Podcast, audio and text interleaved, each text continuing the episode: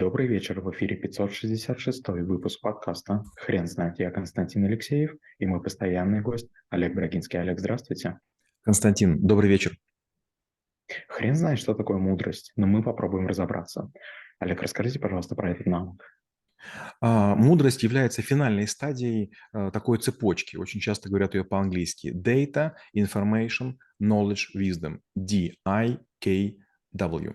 Данные– это любая информация, которая зафиксирована. Температура, влажность, количество продаж, покупок, опоздания. Информация – это по запросу. Нас интересует, сколько людей в белых сорочках и черных галстуках вошли через вторую дверь с 9 утра до 9.15. Знание – это когда мы обработали информацию и получили некую для себя пользу. То есть знания возникают под задачу конкретную, которую мы решаем. А вот когда мы уже не пользуемся данными, информациями и знаниями, потому что мы это делали много раз, вот тут наступает мудрость. Очень часто мне звонят и говорят, вот есть такая ситуация в бизнесе, как делать. Почему я могу решение принять? Да потому что я руководил тысячами людей, да потому что я работал в шести странах, да потому что, да потому что. Получается, что если вы делали яичницу 500 раз, и вам скажут, что вот яичница по краям подгорает, вы сразу подскажете или сковородку меняй, или э, меняй э, силу рассеивания огня, или там, меняй количество яиц, которые вы используете. Получается, что э, в какой-то момент времени ваша мудрость помогает спрогнозировать лучший итог исполнения некоторой задачи только потому, что вы так или иначе понимаете ее физику и способ ее выполнения, потенциальные проблемы. Олег, да, а, на уровне идеи я могу понять ваше объяснение, а если бы я вас попросил объяснить то же самое только ребенку, как бы вы а, объяснили, что такое мудрость? Если бы я бы сказал следующее, что чем больше ты занимаешься чем-то, тем у тебя будет лучше получаться. И при каком-то количестве повторений будет получаться настолько хорошо, что ты вместо меня, вместо старшего сможешь научить младшего брата или сестру. Олег, можно ли сделать такой вывод, что мудрость появляется а, с возрастом? Конечно, но не всегда. То есть обычно мудрость– это функция потраченного времени, но не всегда. Есть люди, которым много лет, но они не стали умнее. Вариант первый– вы занимаетесь исследованием в той, в той деятельности, в которой вы работаете. Например, вы занимаетесь мобильным трафиком, интернет-рекламой, SEO-продвижением, и вы постоянно тестируете и какие-то проводите эксперименты. Вариант второй– такой же человек, как вы, в таком же городе, в такой же одежде. Каждый день приходит, галстук сдвигает э, вправо, выпивает бутылку пива, спит, потом просыпается, раздевается, не, не, не моется, ложится спать, утром там обливается какой-то холодной водой, думает, э, надо выдержать этот день, идет и страдает. Получается, мудрость – это активное преобразование мира. А многие люди, они просто являются созерцателями, то есть им нравится смотреть, как другие строят. Знаете, вот есть такая интересная байка. Якобы на двери одной научной лаборатории было написано такая три, три абзаца. Первое. Теория, а, она не все может решить. А, она должна предположить, но не может. Практика должна все исправить, но часто не получается. В нашей лаборатории мы объединяем и теорию, и практику. Олег, вы не могли бы, пожалуйста, рассказать, а бывает ли ошибочная мудрость? Конечно, бывает. Знаете, вот, например, эм, у многих наших учеников, которые берут на занятия индивидуальные, есть такая присказка, от которой меня прямо оскоменно, мне прямо жалко, я должен их выслушать, но прям не хочется. Многие говорят, а мне родители говорят, что много зарабатывать плохо, честным образом много не заработаешь. Я не понимаю, почему. Простой пример. Моя супруга училась 11 лет. 7 лет она училась на стоматолога, потом она еще дважды доучивалась по технологиям канадским, американским, итальянским и австрийским. И сегодня ее консультация стоит дороже, намного дороже, чем в среднем по Москве. Почему? Да потому что мы делаем кейсы, за которые другие не берутся. То есть мы специализируемся на самом сложном сегменте. У нас очень много хирургов, у нас очень много анестезиологов разных, потому что каждый говорит, а вот это я не могу. И получается, мы выбираем светил, у нас клиника в центре Москвы. И получается, бывает такое, что какой-то есть сложный клиент, обычно возрастные люди, там за 80, и из серии они там делают последние зубы, или там им делают их родственники последние зубы. И очень часто такое, что 4-5 хирургов имеют разные точки зрения, и мы нанимаем каких-то специалистов, которые нам рассказывают. И вот знаете, какая странная история? Иногда в споре побеждают ребята 28 или 27 лет, которые работают в каких-нибудь районных поликлиниках Москвы.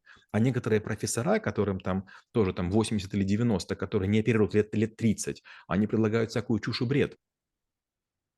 Олег, вы не могли бы, пожалуйста, рассказать, какие черты характера способствуют появлению мудрости? Ведь, например, упрямство может, э, насколько я понимаю, помешать. А, вот тут мы прям будем ходить по очень тонкому льду, потому что непонятно, что является первичным. Вы задали очень точный вопрос, но мне прям надо бы, наверное, там годик подумать, на него ответить. Я бы сказал так. В первую очередь, это способность обрабатывать информацию. Большинство людей просто верят тому, что пишут газеты или излагают в телевизоре, и такие люди не способны быть мудрыми, потому что принимают типовые решения, увидев их в мультиках, увидев их в боевиках, увидев их в каких-нибудь мыльных операх. Второе – это талант.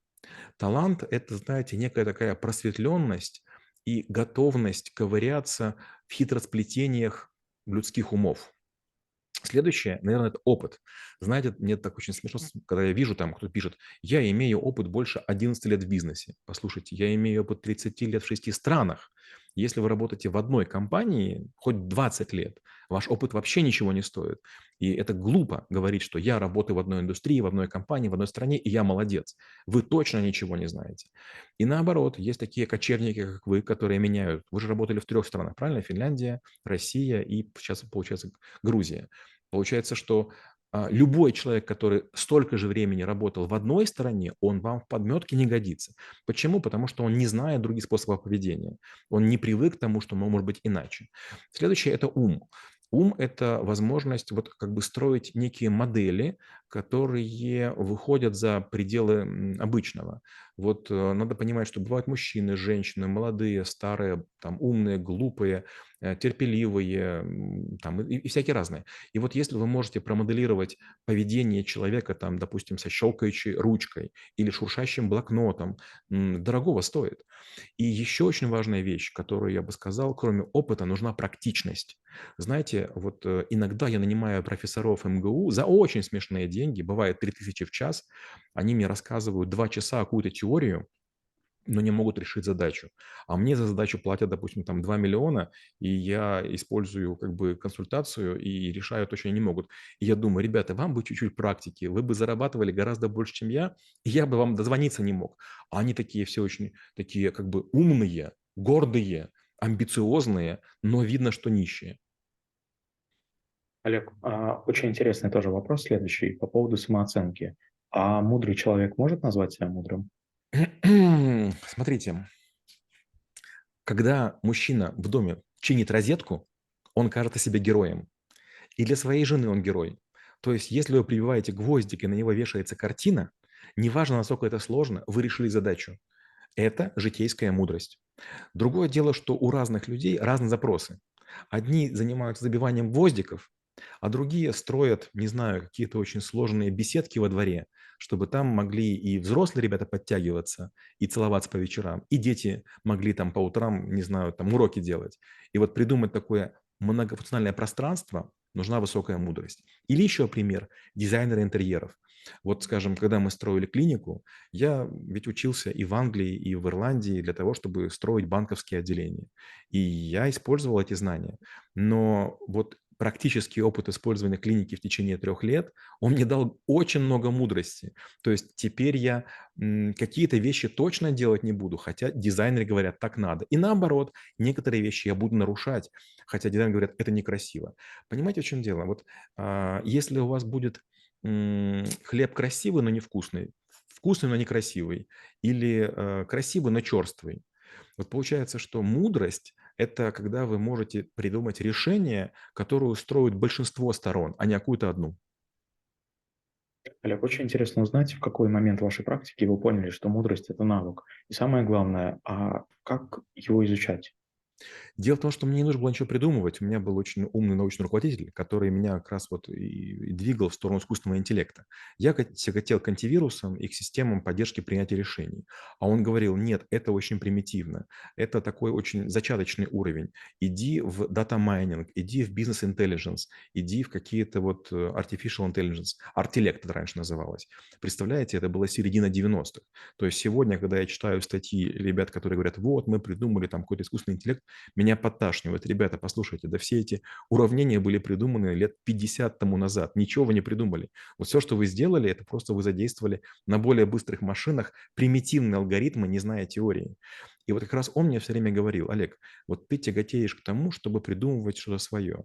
Ты постоянно изобретаешь недоделанные велосипеды. Но он был более деликатным, и он мне показывал разные книги, и я вдруг прозревал. Какая-то глава какой-то книги непонятной, и вдруг там такое красивенное решение, читаешь и думаешь, я бы этого не придумал.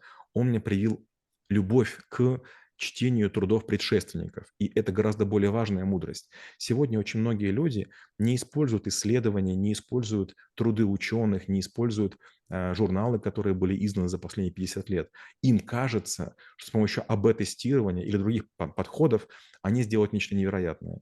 Но если вы почитаете такие штуки, как, допустим, алгоритм Хоффмана или, там, скажем, польскую инверсную запись, вы вдруг поймете, что люди раньше были не глупее, Олег, если бы ученики школы трэблшутеров попросили вас а, на ближайших выходных прочитать эту лекцию, то как бы вы а, преподавали ее?